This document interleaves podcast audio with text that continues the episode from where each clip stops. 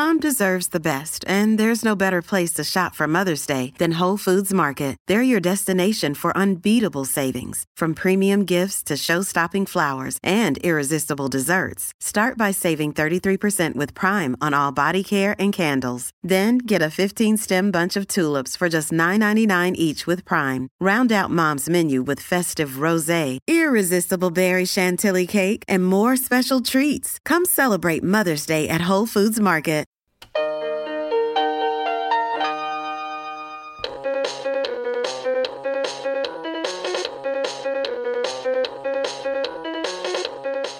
Welcome to Profoundly Pointless. My name is Nick Vinzant. Coming up in this episode, cocktails and water activities. I got into bartending uh, to help pay for university. So uh, when I found the world of like craft cocktail making, I was like, oh, okay, this is like an art form. This is like a chef working in a high end restaurant. I won the title of the world's best bartender. And it's one of those things that it was really, really, really hard to get there. I'm into people knowing what they want. That's why like I find it so fascinating when somebody's like, okay, I need a gin martini uh, with just like a whisper of vermouth. I want three olives and a twist. Anything that involves fire, I am down for the cause. I want to thank you so much for joining us. If you get a chance, subscribe, leave us a rating or a review. If you weren't with us last week, right now we're in the process of trying to make the show a lot more interactive. So if there's something that you like about the show or don't like about the show, guests that you want to hear from, top fives, whatever, we really do want to hear from you. And we really appreciate everybody who took time out of their day to send us a message. It's awesome to hear from people. It really is. So, our first guest has been named the best bartender in the world. And not only does she have some great tips and drink recipes and some really funny and interesting bar stories, but she also has this fascinating perspective on what makes a good bar, a good bartender, and where the future of the industry is going. This is global bartending champion Kaitlyn Stewart. Did you always want to be a bartender or did you did you just kind of like naturally fall into this? You know, I grew up in a family full of hospitality people. So like my parents worked and owned and ran restaurants for pretty much my entire life. So when I got into the business, um, my parents never pressured me to like move on and be like, now do what you went to school for, or, you know, you know, all those conversations where people are like, now what's your real job? Um, so I was very lucky to be super supported and I was, I got into bartending, uh, to help pay for university as most people do. And I found that there was this way to actually create a massive kind of career and network. And it was more than just liquid in the glass at that point.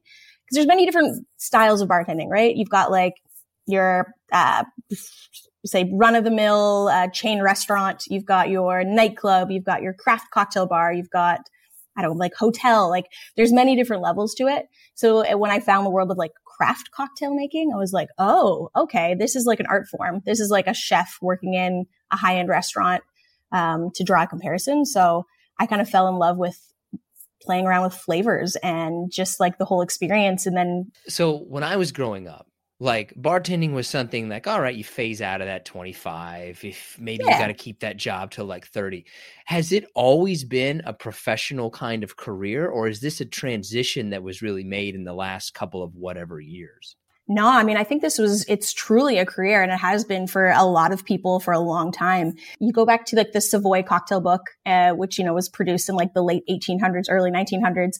And there's bartenders that, you know, have cocktails in that, um, that are well known and they were like in their 50s. Um, so clearly it was a profession that, you know, people kind of stuck in.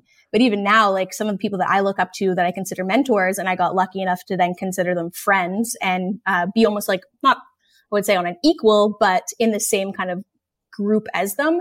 And I saw what they could do and what they were doing with their life. And I was like, damn, I want to get to that level so I can also do that. The people like Dale DeGroff, who famously ran the Rainbow Room in New York City and like basically brought the Cosmo to life and to popularity. Um, and he, you know, writes cocktail books. He does seminars all over the world and he's just so well known as like King Cocktail. Um, same with somebody like Julie Reiner, who owns a couple of different bars in Brooklyn, like the Clover Club and Leyenda. So when I saw people like that, I was like, ah, oh, damn, okay, that's what I want to aspire to do and to be. Uh, not just, not that there's anything wrong with just being a bartender, but going beyond, like you said, that like liquid in the glass and um, being like a mentor for the next generation of people that come into it. So there's always something to look forward to and it's always changing. So no one day is ever the same. And I think now, especially with social media and the rise of like, you know, kind of stepping into somebody else's world as an outside, uh, um, like spectator, uh, I think it, looking at the world, especially of like craft cocktail bartending, people can kind of like immerse themselves and, like I said, kind of watch somebody's social media and be like, oh, holy shit. Okay. Like there's some really cool things going on. Like I just got back two days ago from Scotland and I was doing an immersive trip in Edinburgh to, you know, go to a bunch of whiskey distilleries and, uh, you know, get myself better acquainted with the process of certain whiskeys and how they're made and whatnot. But like, I, that's part of my job. That was a, that was a trip that was considered work. so what makes you good at it, right? Are you do you have a fantastic sense of smell that can detect the smallest of changes? Are you the most precise pour of liquid? Like, why are you essentially good at it? Oh, there are many different types of bartenders. There's like the showman. Um, you know, there's the uh, the somebody who has like the best style of hospitality. Um, but I just break it down to like what the word actually is, like bartending. You know, you're tending to the bar, and that's encompasses so many different things. So I think to become a good bartender, or at least to be somebody who's recognized as a good bartender, um, you need to, of course, make balanced, delicious cocktails, interesting cocktails, keep up with the trends somewhat, um, but also continue to educate yourself, uh, keep yourself out there, like in the public eye, whether that's again doing tastings, you know, uh, teaching classes, going to seminars, all those kind of fun things. But then at the same time, like you have to be likable. You have to be somebody who is known for their hospitality. You want to be able to, you know, look at somebody and be like, yeah, I want to go back to their bar and sit down and have a conversation with them. And I don't care what they serve me. I just want to hang out with them and be in their presence because they seem like a really cool person and they know what they're talking about. I mean, for myself, like I won the title of the world's best bartender in 2017. And it's one of those things that it was really, really, really hard to get there, but it gave me that like notoriety within my, my like small niche circle of this craft cocktail world that, yeah, I can like walk into a bar and be like, somebody be like, Hey, I know you. I have respect for you. And especially as a woman in this industry, industry doesn't always happen. So having that little push, um, definitely helps with that, with like, you know, staying in this business and getting opportunities. So how did you win the the award? Did you get submitted or was there like a competition or what happened? There's a there's a really prestigious competition in the craft cocktail world called World Class. Um, and it's put on by Diageo Spirits and it's held every year. Um, and first you have to win your country. So I competed and I won uh, for Canada. And then you go and compete in the global finals and there's about 60 countries. So everybody's best winner from 60 countries comes together. Uh, in 2017, when I did it, was hosted in Mexico City. So we all came together in Mexico City and it was like a week long competition of many different uh, challenges. So there was like tasting challenges where, you know, you had to like nose and taste whiskeys and be able to explain if it's from Highlands, Lowlands, Speyside, Islay, um, or a blend of whiskey and kind of like pick out different uh, notes and characteristics. Uh, you know, black box competitions where you're just given like a basket and you're like, okay, make a cocktail out of this. You have 20 minutes. Um, different ones you could prepare for, speed challenges, all that kind of stuff. So you're competing against the top bartender from 60 other countries, and you go seven rounds basically. And uh, there's, uh, like you said, a, a, bunch of judges there. Um, keeping score of all the challenges and the judges are, you know, in my world, like industry heavyweights that I look up to. And, um, and yeah, so I ended up winning in, in, in Mexico City. So that year I was named the world's best bartender. So it's, it's one of the most prestigious competitions in like, in the, in, in the industry. So it's definitely pushed me and, uh, basically put, put my career on a trajectory like boom, like that. Um, and I got to travel. So the last like five years, I've not so much in COVID, but traveled around the world and from Thailand to Taiwan to Brazil to Ireland, everywhere in between, and uh, get to judge cocktail competitions, uh, put on seminars, do guest shifts behind some uh, really awesome bars, and yeah, meet other bartenders from around the world. When you like, as the as as the champ, right? Yeah, you got the belt, so to speak. Yep. Mm-hmm. But like, if somebody went in and like, all right, this is the champs, and this is somebody who's pretty good, am I going to be like, whoa? It's it depends on the style of cocktail, uh, different techniques used, but like ultimately too, like uh, taste is such a spectrum. Everybody, you know, likes what they like and doesn't like what they don't like. So, you know, if I'm serving you something that's like, you know, heavily peated and really smoky to you, you may be like, hell yeah, I love this flavor profile. But the person next to you could be like, oh, this, this is awful. I can't drink this. I want like a strawberry daiquiri, which are two completely different cocktails, right? So again, it's it's not so much just about the liquid in the glass, but it's about the whole experience around it. Um, you know, whether that's the hospitality and how you actually serve that cocktail. We don't usually do this necessarily this early, but a lot of our listener submitted questions kind of fit around things I think we would naturally talk about. So, cool. are you ready for some listener submitted questions? Fire away, fire them at me, please. I'll I'll start off with the starting off with some of the easier ones. What do you right. feel like is overall the best mixed drink? Not just in taste, but like overall the taste, the history, the whatever. Ooh. It's so hard to say because so many cocktails are steeped in so much tradition um, that like every cocktail has a story, especially going back to like the classics.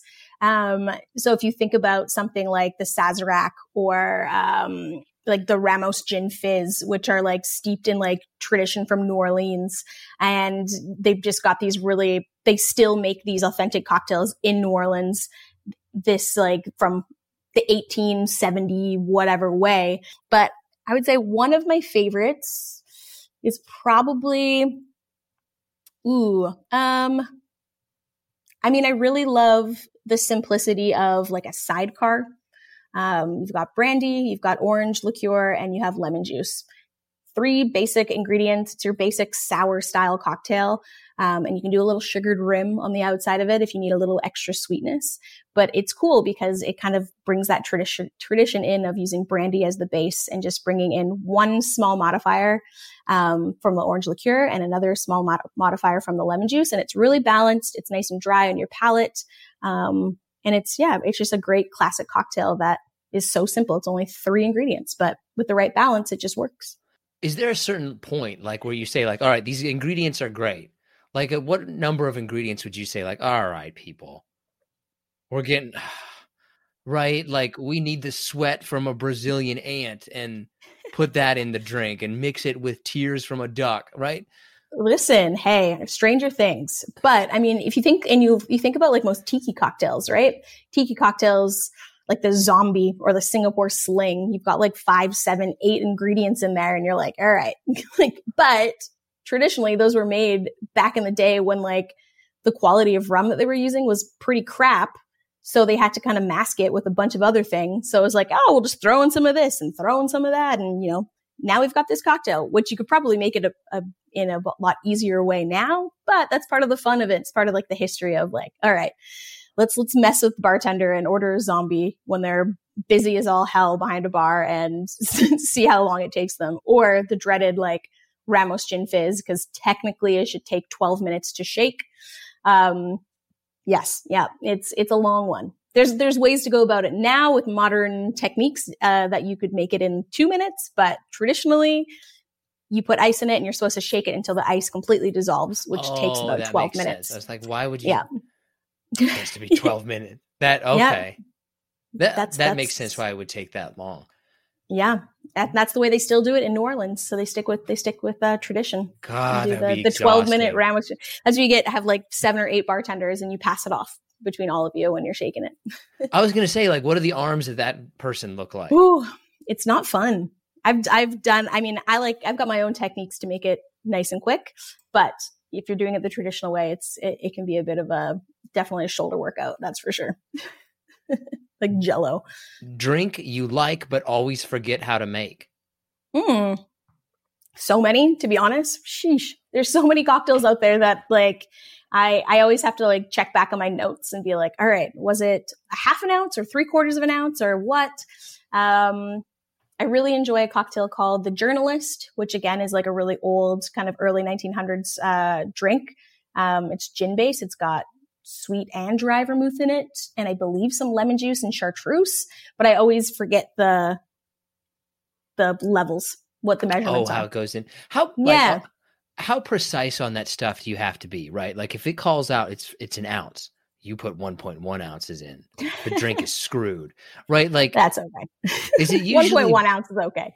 Are but, you like how much wiggle room do you generally have before like oh you screwed this up? it depends on the spirit. So like vodka is very very different to something like a green chartreuse uh, or like a maraschino liqueur. Green chartreuse is super herbal and you know it's you only have to use it in very small doses or it's going to completely overpower the drink and it's not going to taste very good. Same with maraschino liqueur. It's like a, you know, a, a cherry liqueur that tastes like perfume, your Nana's perfume. And if you had it in mass amounts, it's not so good, but in small amounts, it's really nice. Um, but I'm a firm believer in measuring all of my cocktails because of mostly because of consistency. So if you come in one day and you come in the next day or the next week and you order the same drink, I want it to taste the same every single time.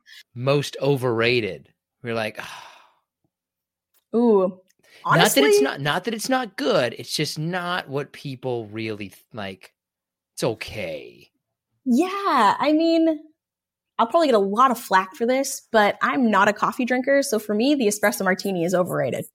but I just don't drink coffee, so I don't know. Maybe like a bee's knees. I might get hate for that one too. It's like gin, honey, and and uh, lemon juice. Again, I'm not a huge fan of like of a strong honey flavor. So, drink you are sick of making. Ooh, drink I'm sick of making is probably ah, I everything goes through phases, you know, like like the Negroni made a really big like resurgence, and then it was like Aperol Spritz was like everybody was drinking spritzes. Um, so I don't think there's one drink in particular but I think it's like just like the trends and fads that kind of like come and go where you're like, you get to the end of one, you're like, okay, one is everybody going to stop, you know, wanting to make and drink milk punches because it takes two days to like prepare and you're like, all right, got to go through that process. But, uh, yeah, I mean, I like them all. They're kind of fun. They're fun for me. vodka soda. I hate making vodka sodas. There you go. Are you disappointed if somebody's just like whiskey neat? No, like, not at all. I was gonna make something. no, I mean, listen, I I'm a, I'm a big proprietor in drink what you like and don't let anybody you know tell you otherwise. Um, I, I used to get people that would come and sit at my bar and be like, "I'm so so sorry, but can I just have a beer?" And I was like, "It's not just a beer, like." Yeah, of course you can. Like, don't apologize to me. Like, oh, I know that you you're known for your cocktails and you make really great drinks, but like, I just want a Pinot Gris. I'm like, great, perfect, because that's going to take me three seconds. I'm going to serve it to you and no sweat off my back, right? So I don't, I don't mind it at all if somebody, you know, has a, a preference. I like it when I can start to gain trust from somebody who's maybe very narrow minded and it's like, I only drink old fashions. It's the only drink. That's my drink of choice. And then once you kind of get to know them and break them down a bit, you're like, listen, if you like an old fashioned and you're at all curious, like, let me, let me make this for you and you know and if you don't like it don't have to drink it. But i just you know i just want to show you what else what else kind of is out there. And you know somebody be like oh cool i would have never thought to order this or now it's my new favorite drink. So it's always about building that trust. That is true right? Like i just i think people are always willing to try something they just don't know what to do. It's a big it's a big world right? It's a it's a like the um, spirits category is massive and the drinks category is massive. So again, I think people go to like their, you know, their trustees and they're like, gin and tonic. That's all I'm drinking. I don't want to read the menu. I don't understand what half of these words are.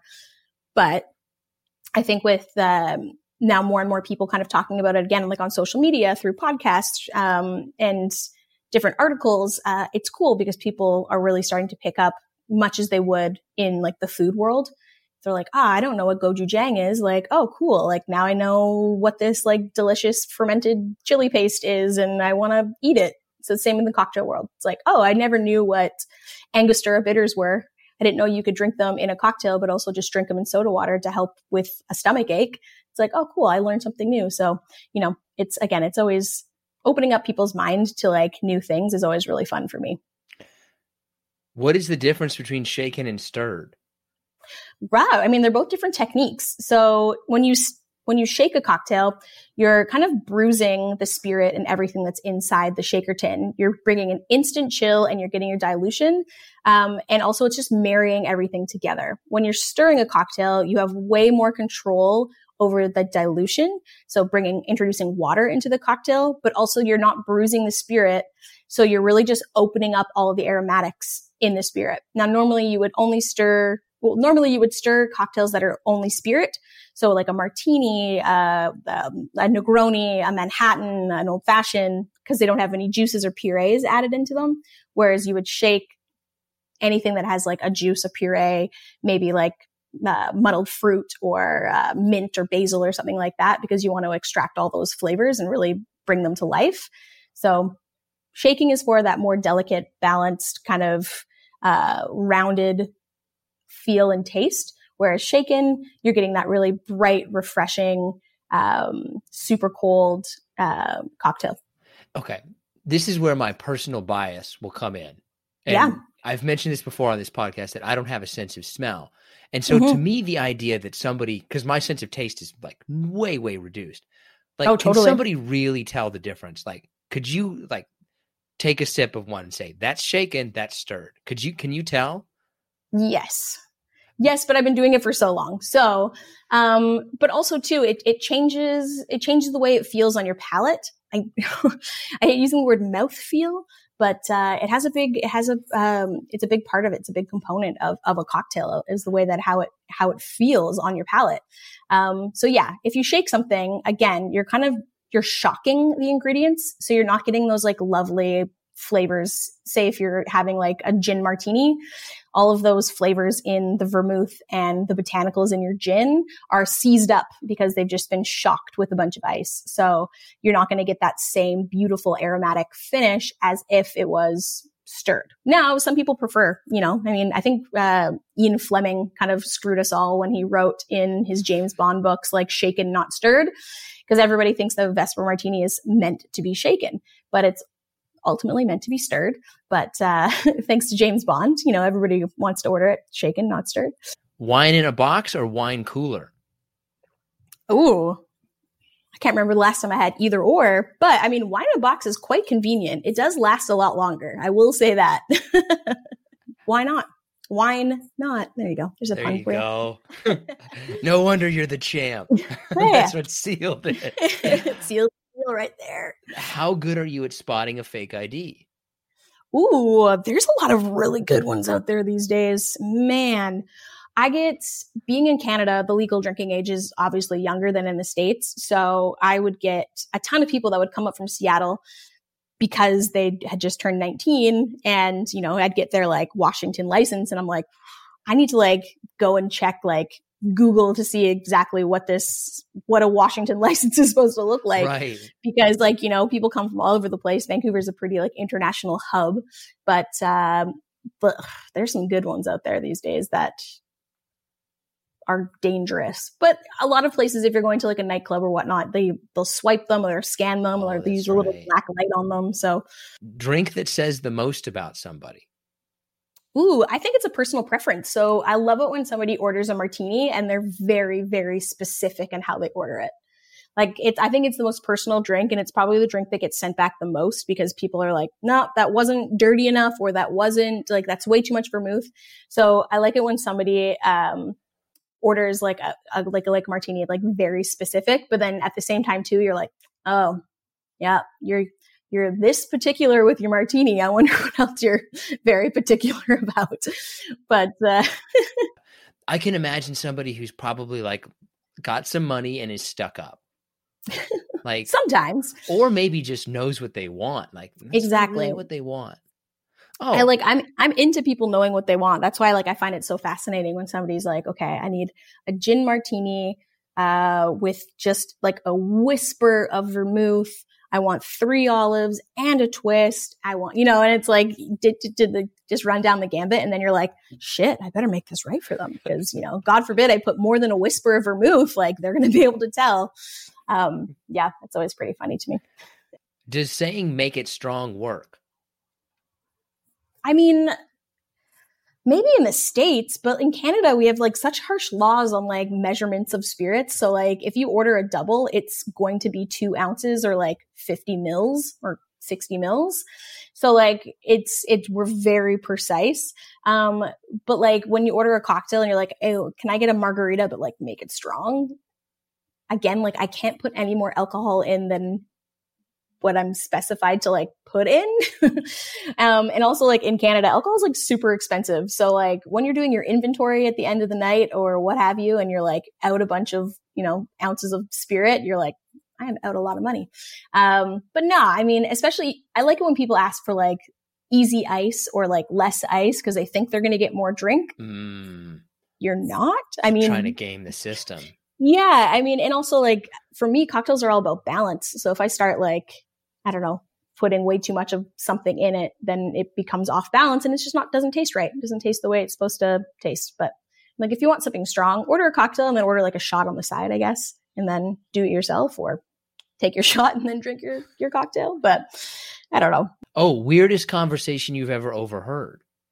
Ooh, um, I used to work in like the financial district. So I used to get some like really interesting uh, conversations between like people who are like in investments and like all that kind of stuff. And you're like, well, I don't know if this, this sounds kind of shady to me, but, um, I don't know, like the weirdest, I've heard some pretty random conversations in my life. Um, I've had some like good ones where people, you know, are talking about like, you know, like what happened to them, like they met a girl or, you know, whatever the night before and they're like talking to their buddy about it. And then their buddy's like, that's my ex-girlfriend or like you know they start like going at it and you're like this is this is drama over here like i don't know about this. Or like you can t- totally tell when somebody's like elaborating their story to their pal when you watch the whole encounter happen like maybe 20 minutes before or like oh i just met this girl at the bar she was totally into me or blah blah blah and then you're like no, she wasn't, buddy. Like she tried to, she, she ran away from you know. So you, if you don't, if you don't think the bartender is listening, trust me, we're always listening. it's our job. Best way to they use the word hit on. If you're into somebody, like how do you how do you approach? Like at a bar or to the bartender? To the bartender. Like if you're into the bartender, what's the best way to kind of like, hey? I mean, I would say don't, but um, it's, I would say, okay, if you want to be a, maybe like a good customer and leave like a good impression, um, go that route. Um, I would say it's always really nice and maybe not everybody can afford to do it, but it's always nice to say like, Hey, can you add a round of beers or whatever to my tab for like, for the bar staff at the end of your shift? Um, you know, sometimes I'll do that if I go into a restaurant and like I really enjoyed the meal. I'll be like, hey, can you throw like a couple of beers on my bill for like the kitchen staff, like just as a thank you? Um, I always think that's like super kind and it grabs, you know, grabs your bartender's attention to be like, hey, thanks. That's that was very, very kind of you, or that's very sweet of you. It might open up the conversation a little bit. Is there an overall like funnest drink to make? Like, we, I love making this one. It's my favorite. Um, yeah. I mean, I like anything that's like fun and tropical and like there's like a bunch of tiki cocktails that you can kind of set on fire. Then I'm like, hell yeah, I want to oh, set yeah. something on fire and I want to like, you know, throw some cinnamon on it and the cinnamon makes it spark and kind of go all over the place and it's a bit of a show. So, I mean, yeah, anything that involves fire, I am down for the cause. or if it's blue, I love a blue drink. I'm like, hey, it's got an umbrella on it, it's blue and it's got fire. All three, I'm sold. Do you put water in whiskey? Are you supposed to? I'm not supposed um, to. I mean, again, it's a personal preference. When I'm sipping whiskey, I'll I'll sip it as it is first, as like the straight spirit. But sometimes just like a tiny little drop of water will just help open up all of the flavors even more. Where do you? Th- what do you think is the future? The future Ooh. of bartending, this future of the industry, that kind of like, where do you think it's going? It's it's honestly it's it's been really cool to kind of see in these last couple of years um, that it's not so much about getting like messed up. I think people are actually drinking for like the experience and like the enjoyment of like the true authentic like flavors and craftsmanship of a cocktail. Um, that it's not so much about like, what can I drink to get me fucked up? Like, I just want to slam some, I, I want to be wasted. I mean, I'm sure there's still that out there, but I think the craft is being a little bit more appreciated these days and people are really, you know, uh, respecting that. But I also think like non-alcoholic cocktails have been very big. And I, I don't like, I've kind of seen it ever since, I mean, in Canada, like weed is legal here. So I, I find that some of my friends, especially, have kind of like diverted and they're like, I want to go the cannabis route more so have a cocktail at night. So there's also kind of that like ebb and flow too. Um, but yeah, I think non-alcoholic cocktails have been really big. Even like CBD and like THC, um, uh, beverages, um, have become like super popular as well. Um, but yeah, I mean, I think I think people are eager to get back out there and socialize, which is really awesome as well. The last two years, people were like stuck at home, so people are really appreciating going out, sitting down, enjoying a well crafted cocktail and maybe something to eat, and enjoying time with friends. And I mean, I love I love to see it. I think it's fantastic. Yeah. Do you, do you think that that that is there any indications right and i mean ultimately i think it's like a political and elected official thing but mm-hmm. is there any indications that you think that okay we might be having the mix of like in bars where we're mixing marijuana and alcohol at the same places. Yeah, I mean, is the industry preparing for that? I would say yes. There's a ton of. I even have friends that have come up with spirits. Um, spirits. You, you'll never see alcohol and cannabis mixed in the same cocktail. Um, I don't think, not for a long time, anyways. Uh, just like the adverse effects of the two of them are kind of completely opposite of one another. Um, but there is a ton of like, uh, like non-alcoholic mixers now that are either cannabis infused or, you know, CBD infused. And people are using those in like, non-alcoholic cocktails. So I think once that kind of, you know, becomes a little bit more regulatory, um, you'll definitely see that hop into the bar scene for sure. Yeah. I think it's, I think it's a interesting budding market. Again, no pun intended. got, that's two of them. That's two of them. Jeez, it's only 10 a.m. and I'm only already two puns deep. um, that's pretty much all the questions that we got. Is there anything else that you think that we missed, or what's kind of coming up next for you? Oh, I mean, I like I've been super busy doing lots of really fun like consulting projects and like even doing like some really great uh doing some really fun content online, whether it's through like TikTok, which I never thought I would be on in my entire life. Uh, being my age, I was like, I'm too old for this app. But there, I've found like a really cool audience um, that uh, have been really enjoying the content of just learning about cocktails and learning about the history and just like the art of of making beverages. And it's been really fun doing that. Um, I'm in the process of opening a new bar in Vancouver, so it's a, a lot of work. So hopefully by the end of July, um, we'll be open. So just hitting the ground running with that, trying to get inspired. Do you have the name yet? Yeah, it's called the Herrick, and it's at it'll be at the like historic uh, Hotel Georgia down in like the basement. Um, and it's yeah, it's going to be a really awesome kind of like cocktail lounge and cocktail club, and yeah, it's going to be pretty wild. I want to thank Kaitlyn so much for joining us. If you want to connect with her, we have linked to her on our social media accounts. We're profoundly pointless on Twitter, TikTok, and Instagram. And we have also included her information in the episode description. Her social posts about how to make all of these different recipes are awesome. If you're looking for something new or just want to learn how to make what you make better. Okay. Now let's bring in John Shaw and get to the pointless part of the show. On a scale of 1 to 10, like how good do you think you are at basic life skills, like being able to do things?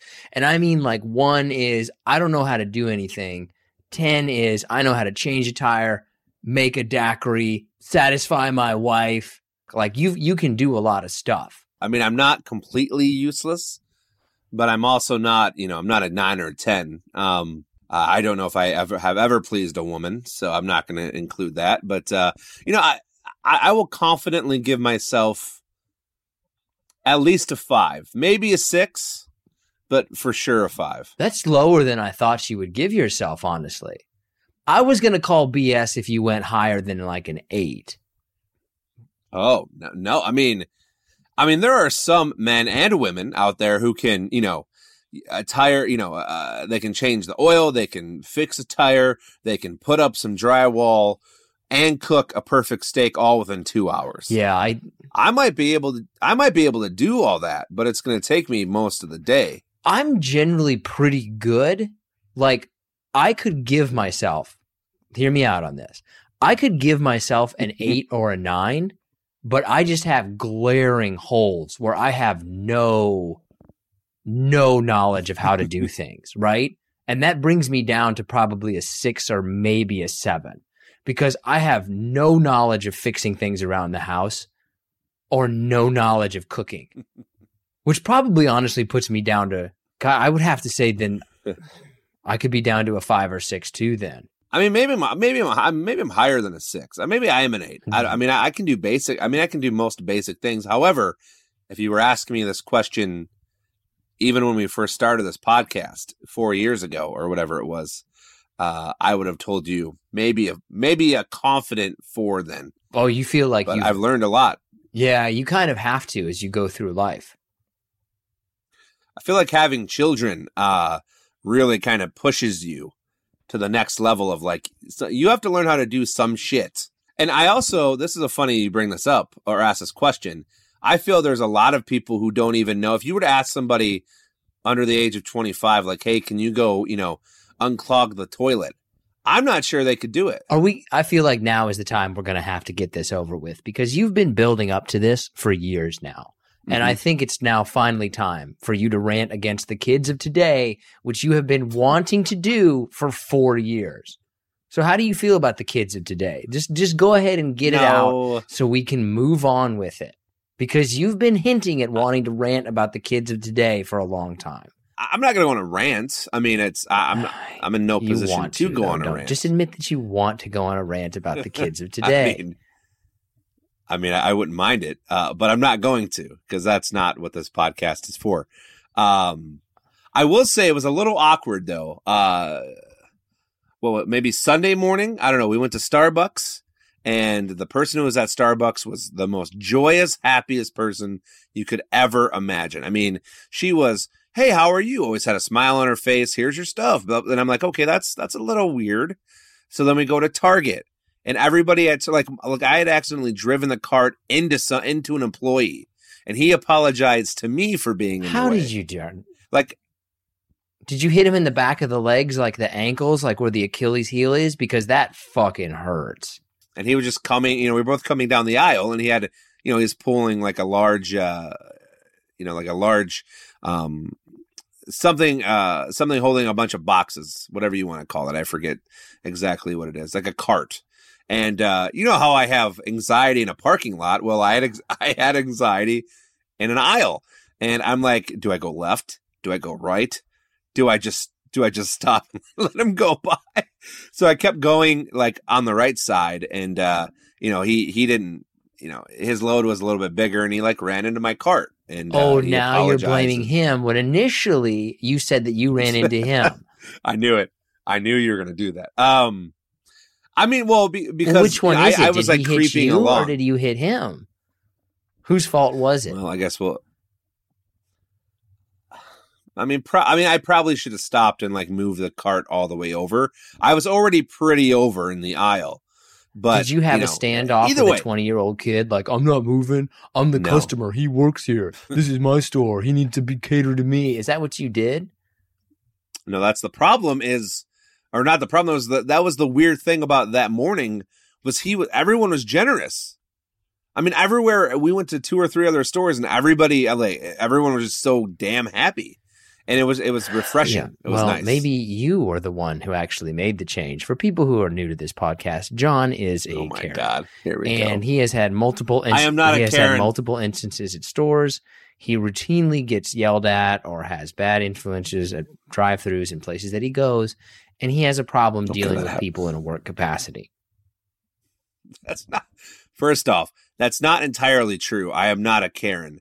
I kind of already said to those of you who might be listening to this podcast for the first time, I have parking lot anxiety. I have driving anxiety. And I've been in situations maybe to where I don't react normally, but it doesn't make it my fault. Well, it does. But it doesn't. You're okay who's controlling the reaction? Are they reacting or are you reacting? So if you're the one who's reacting to it, then it is entirely your fault. And I think that's the problem is that you refuse to accept responsibility for these things? You know, I, I, I can't think back on all the driving stories I've told on this podcast. Too many. But I feel I like want, I want yeah, I feel to like- accept responsibility for the things that you do.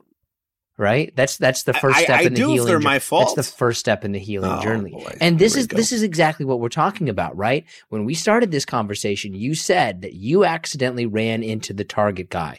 You admitted you had a Mhm. brief moment of clarity that it was your fault. And then as you started to tell the story, you couldn't handle it and you tried to blame them.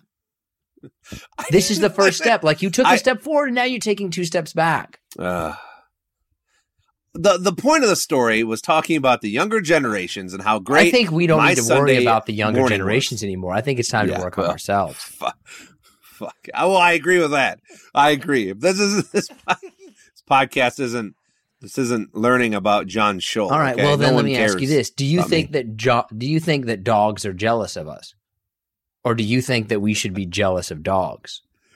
What kind of question is that? Um, no, I don't think we should be jealous of dogs. Uh, I actually don't think humans should be jealous of any animal. We have it quite great compared to what most animals have it. I feel. Um, Dogs are up there, though, dude. I mean, they've got it pretty fucking good. Cats probably have it better because they don't have the kind of, you know, affection or activity requirements that a dog has. Cats have it pretty good. The only thing I will say about a dog is, I mean, if, if they're a good domestic dog, then yes, they have it made. But there's a lot of animals out there who, you know, eh, they're they're homeless or they don't get fed. You know, I mean, so no, I I would not say that dogs have it made or or have it, you know, have life good or better than humans. Well, way to be depressing about it, dude. Listen, every time that damn commercial comes on with I Sarah McLachlan in the background, yeah, But do you pay attention to that commercial? I mean, it Terrible. takes the heart out of it. But like, I can't. It's too well done in the sense like it makes me feel so much that I can't watch it anymore or pay attention to it. It's like, damn you. I mean, it's it's it's one of those commercials that I've watched once, and as soon as it comes on, I turn it 'Cause I know what it's going to be. right? You turn it It's, off you know, immediately. I don't actually even know. so- it's so sad. I don't even. I just know it's Sarah McLachlan is the song on it, but I don't actually even know what its organization it's for because it's too traumatizing and you turn it off.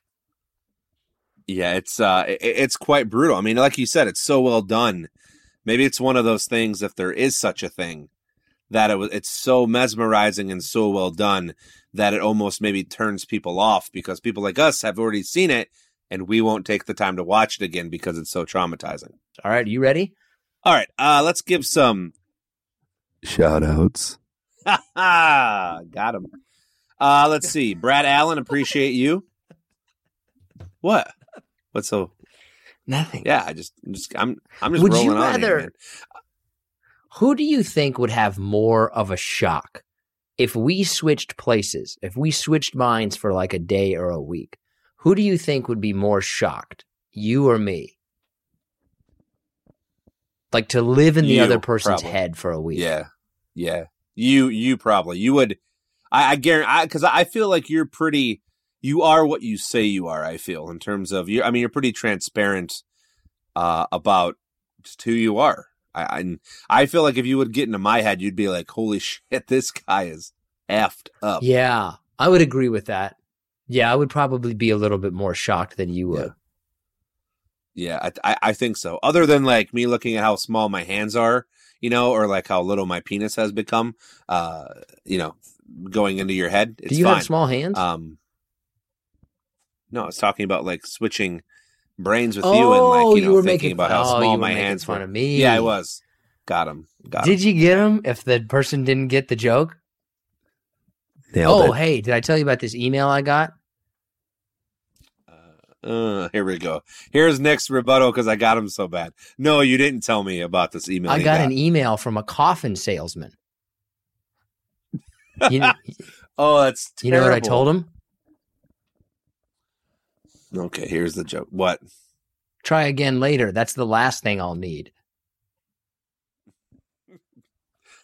Oh boy. All right. Come uh, on. Let's see. That was- It was. Go no. fuck yourself then. All was- right. Yeah. Yeah. Yeah. Yeah. All right, Brad Allen. Uh, thank you, Ethan Smith, uh, Michael Tonkovich. What is his name? Anthony Michael. Michael. Okay, I, I thought it was something different. I thought it was Monkle. My, well, you know what? I'm struggling with allergies, so thank you for for making fun of everybody that has allergies. Uh, Anthony Meyer, Aiden Young, Jake Sieber, Adam Hendry, Nick Moose, Jonathan Carell, and Melanie Schumacher. That's a fantastic last name, by the way. Uh, are, are are you a messy desk or clean desk? Uh, depends on the of day of the week. I start out with a very clean desk, generally Monday, all the way up until probably Thursday, and then by Friday it's a fucking mess, and then I'm going to clean it up on Friday though, because I clean the house on Friday. That's my cleaning day. So you you do indeed. Are, when you clean it, are you like a full on clean or just you know stack papers together and put them in a OCDs drawer? you can possibly imagine though, but I have always kept my desks very clean. I don't bring any kind of family photos or anything from home. I don't bring anything that a book like I'm not bringing a thesaurus or anything that's going to help me with work. Like there is nothing on my desk other than what work has provided me. okay. and I'm not right, bringing fair enough. anything other than that. So I'm not messy, but I'm not also bringing like the air spray can to clean off the keyboard kind of neat. right? Like I'm not doing that. Right. Right. I'm probably not even Um, wiping it down at work, to be honest with you. If it's mine, like Uh, what's the best late night snack food? Uh, pretzels, fast food, some kind of dessert, you know, some kind of sweet treat, uh, or fruit. Those are my four. no, but fruit is fruit is not. Although if I've had some edibles and I've got some watermelon in my fridge, oh Mm. man, is fruit good. Fruit is Yep. really good on edibles late night. Like especially if it's a juicy one like like uh watermelon or even if you can get some blueberries like oh you're just like oh it's cold and like oh yeah other than that no and i'm probably i would probably go with dessert is what i'm gonna go i gotta have a little something sweet before i go to bed i have a sweet tooth john pretty big sweet tooth I, I, I, I've noticed actually because you know you you love chocolate, love chocolate. cookies and things. great I don't have a Uh, I'm gonna do fast food, but that's you know we can get into that. well that's probably gonna Um, go ahead and explain a lot of your health issues yeah. Listen, I don't. I don't have. I, the current, the current events are so fucking depressing. But I want to get your thoughts uh, on these three. These three things. Uh, so it's three. The three biggest movies that are coming out in the next two months. I want to know which ones you think are going to be the worst. Which ones you might actually give All a shit about. Uh, so so it's obviously Top Gun two. Don't care. Hate Tom Cruise. Refuse to watch anything that Tom Cruise is involved in. Not that I hate Tom Cruise. It's just that I can't ever forget the fact that he's kind of crazy. And I don't care how, like, if he does his own stunts. Like, he's not actually doing anything dangerous. Right. Like, oh, he's doing his own stunts. Yeah. Cause they're going to make that completely safe for him. Right. Like, did you not see that he ran down the side of this building? Right. He's attached by a steel wire. It's completely fine. Right. I mean, I'm not impressed by it. Listen. It doesn't impress me that he's doing his own stunts. Did you see Tom Cruise? He jumped over a curb. Great. He runs weird. I'm sick of seeing him run. removing removing all politics and and religion out of it i mean he he's been the main character of s- several of my favorite movies so so i, I can't wait to see it i'm Good, excited okay, well. uh next one is this is the one that i'm outwardly spoken uh, about and how fucking trashy it will be and it's that new buzz lightyear movie There's a Buzz Lightyear movie. yeah it's called i think it's just called lightyear and i think it comes out uh next couple of weeks. I'm weeks an adult. I'm not going to but it- see that.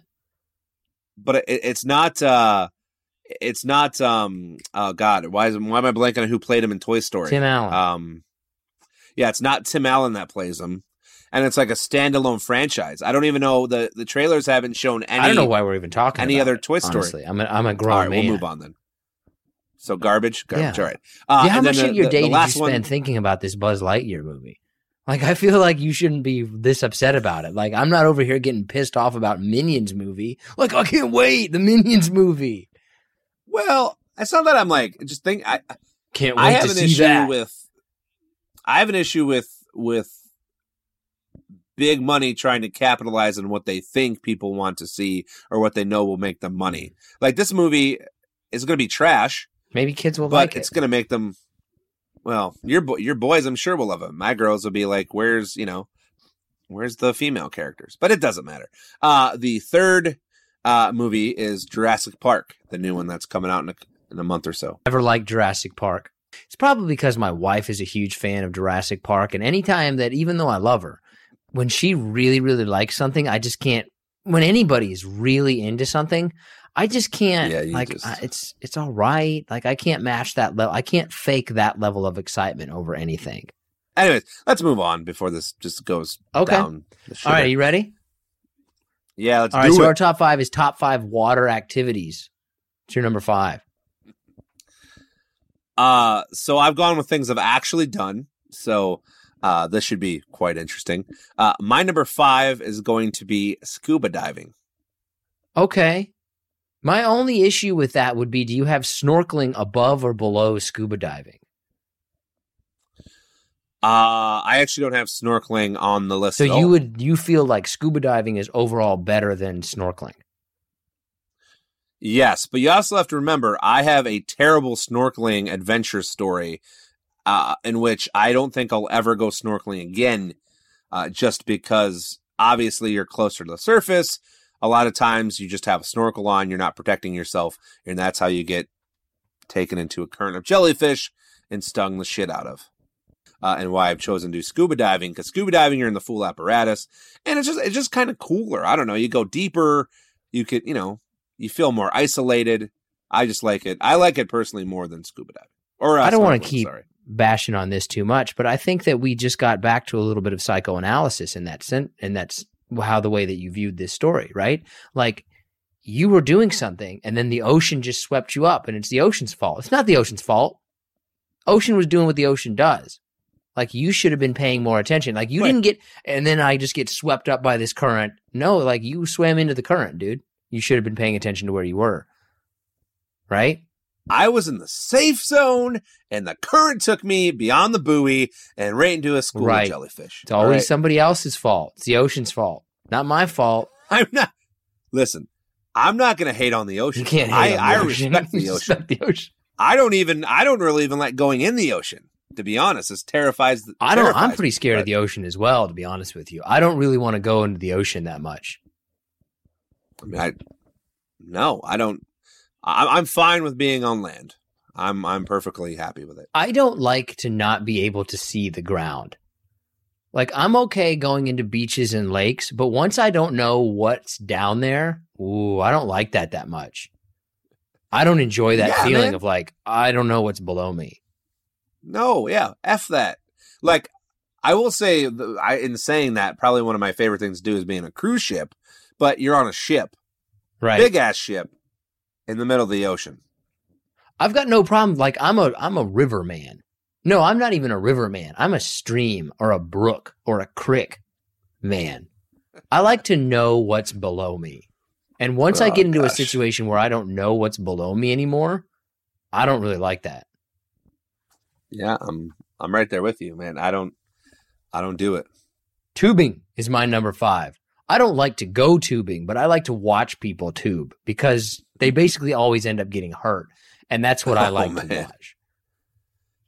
Yeah, I don't think I've ever seen my own asshole uh, uh, before until I went tubing. And I got twisted up like a pretzel one time, and I just remember flipping over the water, like looking at my own ass. Uh, it was quite intense. Nobody likes tubing. People like to watch other people go tubing.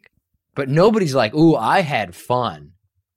It's just like it's like a courtesy that you have to wa- you have to do it so other people can watch how miserable they were at the same time.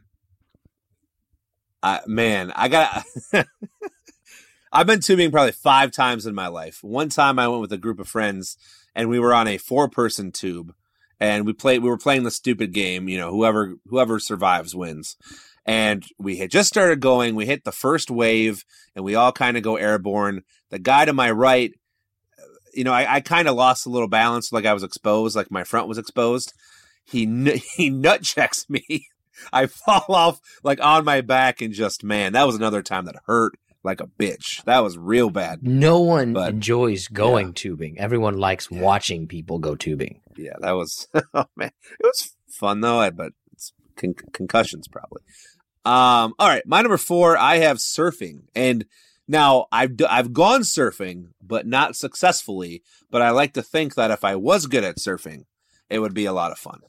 Would you feel lame though if you were out like on the surfing place and on a boogie board? Oh, yeah, well, I mean, yeah, sure. I mean, I, I would feel I felt lame enough on my surfboard because I remember the like the most babyest wave came over, and I'm like, I got this, and it fucking it busted me off. Got all these other guys out there and women who are you know 300 feet away from me, like you know, it in the up. bay. Yeah, just ripping it up, and here I am, like on my baby board, like you know, just trying to stay on it. I've never been surfing. I've never had a huge desire to do it. But we that's that's something more towards the towards the bottom of my list. Uh, my number four is a jet ski. Jet ski's pretty fun. It's basically the motorcycle of the ocean, is what I would consider a jet ski to be. It's a good time, That but that's all my uh, my honorable mention. I don't. I'm not. I'm not. I'm not the biggest fan. Um, it's it's a, it's a little too loosey goosey for me. Uh, it's, I, you know, I don't. I've I've never actually have driven one. I've been the passenger a couple of times, and I've always felt like, well, I have no control over the situation. yeah, that's crash, generally not that I'm fun. fucked. Yeah, jet ski I feel like is a four. I could go honorable mention. I don't have a problem with that.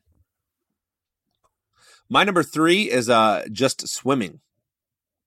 You mean just like like Yeah, swimming just- around? just- yeah, just just swimming, just swimming in general. Just it can be lounging, you know, in, in a in a pool, or it can be swimming in a lake or whatever. But just swimming in general. I don't really have any desire to just be swimming. Like I would have to be doing something, like either swimming for exercise or swimming to get somewhere. But I would never just like I'm just gonna go swim around. It's too much work. It's too hard. It is. It is very hard. What I, I it's I just was having this conversation the other day. It's one of those sports or activities where you look at it like the Olympics, right? And you're like, man, swimming looks easy as hell. And then you realize that it is not easy. It's it's like tennis, right? You see tennis players and you're like, tennis seems kind of easy, and then you realize that it is not easy at all. I never would look at swimming or tennis and think that was easy. I mean, they're hitting the ball Yeah, I- like 120 miles an hour, man. Like, why would you ever be like, "Oh, that's easy. I can do that." Yeah, I mean, it's it's it it doesn't look it's it's like like football. Like football, you think, wow, you have to be Oh, biggest, strongest, fastest. Yeah, You don't And realize how tennis- athletic those people are. I get. yeah, okay. have no idea. That makes some Yeah. sense to me. My number three is snorkeling. I'm a fan of snorkeling. It's just better, right? Like it's not all the commitment of scuba diving. You can pretty much see the same stuff. I don't really want to be that deep underwater. I'm not going through any caves. That to me seems like the the scariest thing on earth is like scuba diving in caves. I have no idea why somebody would want to do that. That to me is Now, like ha- no way in hell would I ever do that. Now, when you hike and rock climb, is it the same feeling about caves that are not underwater? No, because I'm not possibly going to drown. Right? Like But you're you going to you have a limited amount of time, Die. but it's not the time isn't as pressing, right? Like also you don't really, you know, I'm not hiking around in caves. I generally don't go into any sort of caves. I'm not a caveman. I don't like it. You are not I've seen too many TV shows about people getting lost in caves, and I would never do that. Mm. What was that movie with uh, James Franco came out a while ago? I read the book, 23 hours or whatever. I don't think you a did. to- If you, I don't think that you did read the book. If you 24 hours, 25 hours. 127 hours. Yeah, that's what it's called. I'm not- I've read a lot of books. I don't remember all of them. Read it a long time ago. Okay. Yeah. I cut I off mean, his his own uh name was Aaron, right? I think his name I was have Aaron. no idea. off. I've never seen it. I don't know. You Oh, read the well. book. You tell me. I it was a long time ago. It obviously wasn't that memorable. I mean, not to take anything away from a guy who cut off his own wrist or hand, but I don't really generally like stories like that. Like, oh, he's a hero. He look what he did. He cut his own arm off. Wow, amazing. What a story of survival and inspiration. What the fuck else were you gonna do? Like anybody would cut their own arm off. Like, here's your choice. Die or cut your arm off. Who's gonna just die? Mm, Everybody would have I- done that. I, I don't understand Mm, that logic whatsoever. And I always get annoyed at those kind of movies. Like, do you know what he did? He went out, he went without food for three days. Yeah. What else were you going to do? I I get what you're saying, a hundred percent. But I'm not impressed. I'm not impressed. oh boy, all right. Well, Oh, I cut my own arm off. Well, what was the other, what was the, the other choice? Die. Well, then, yeah, you cut your own arm off. And anybody would have done it. all right. Well, my number two. Uh, moving on from your mini rant, there is uh like now water park. penis. that's different. Like Oh, if your boy. penis got stuck, you cut your own penis off. Now men are Mm. thinking, right? Like, yeah, No, you no. think about it a little bit Uh. longer. if I was waiting, if I waited 127 hours, that's my question: is why did he wait that long? I'd wait like five hours and just like "Pff, nobody's coming. Cut this off. No, if you okay, if you waited 127 hours before you cut your arm off, how would you wait less amount of time or a longer amount of time before you cut your penis off? If your penis was stuck. longer. Yeah, I'd probably wait like 200 hours. Then I mean, I wouldn't have to worry about it getting stuck. Hey oh. Um. Uh, all right, my number two is uh, like water park activity, like uh, water slides, Mm, uh, the wave pool. I just kind of Interesting. you know put it all into one. I can't believe that more people haven't died in wave pools. You would think that like 10 people would die in a wave pool a year. You would actually. I would. I was when you said ten. I was like, I don't know if that's enough, but ten's a ten's a fair. If a answer. hundred people died a year in wave pools, would you? uh, What number would surprise you? I mean, uh, uh, uh, well, probably probably five hundred. But if if I were to like read statistics and then said, you know, whatever, one hundred and twenty five, I'd be like, that makes sense. Yeah. If I was like the park inspector, I wouldn't even like blink an Park eye. If like like how many people died in your wave pool last year? Ten. Well, that's about right. like I wouldn't even be surprised. But though, I mean, they do have at most, I believe they have lifeguards, like six of them around the wave pool. But So still. it's, pretty. It's pretty hard to drown in a wave pool. I, I wouldn't really start asking questions about that park until we hit 20 plus deaths. I wouldn't be surprised. I'm like, well, even if I was reporting to my supervisor, like how many people died at this wave pool? They had 18, but I mean, he's getting up there and we got to watch him, but it's within acceptable numbers of people who died in a wave pool. the you know the uh, the United States gives us so many before we really have to Right start before we really do button. something. Before we Yeah. really do something. Uh, my number two is stand up paddleboarding. If you've ever done it, it's basically you kind of feel like Jesus out there. Like it's peaceful. It's like you're just walking on water. It's pretty cool. I enjoy it a lot. I would imagine it's probably what people surfing feel without a little as much of an adrenaline rush. I think. It just seems like is it a lot of work? It seems like a lot of work. Not really. No, It's it's one of those things you can make it a lot of work, but I'm just out there floating around. you're just like guys, go ahead. I'll catch you basically like an active raft. Like I'm just gonna I'm just gonna stand here on this water. Occasionally I'll sit down. Go fishing Well, if you want. my my number one is a very little uh, activity, and uh, it's just fishing. Oh, I didn't even think about that. I would put fishing I kind of feel like that's cheating. Right? Because if you're fishing It's a water activity, though. It's, it's I mean, it's not. Ah. It's not. It's not cheating. I just don't feel I get what you're saying. I don't personally feel like I consider that to be more of an outdoor activity. But And fishing for those of right. you just joining the podcast for the first time, this is where Nick realizes he should have put it on his list. I now just trying to come no. up with I'm giving you. I'll give you your not to. props. Like that's a good one. I just never would have ever thought of fishing in this regard. Personally, You're not. You uh, have you ever fished? talk to me about fishing, son. What kind of fishing? We talking deep ocean Oh, fishing? we talking lake fishing? We talking fly fishing? What are we talking? Huh? What kind of weight? I've- what I've kind actually- of weights you reel? I've actually never been fly fishing. Fly fishing's probably it's the most active kind of fishing. I think that you have to be is, you have to be a decent fisherman to be fly fishing, right? Talk to me about the waters of me about- Don't, don't talk to me about the waters of Man- Montana. I've never been to Montana, but I, I, like, I wow, saw I saw a- a river runs through it though.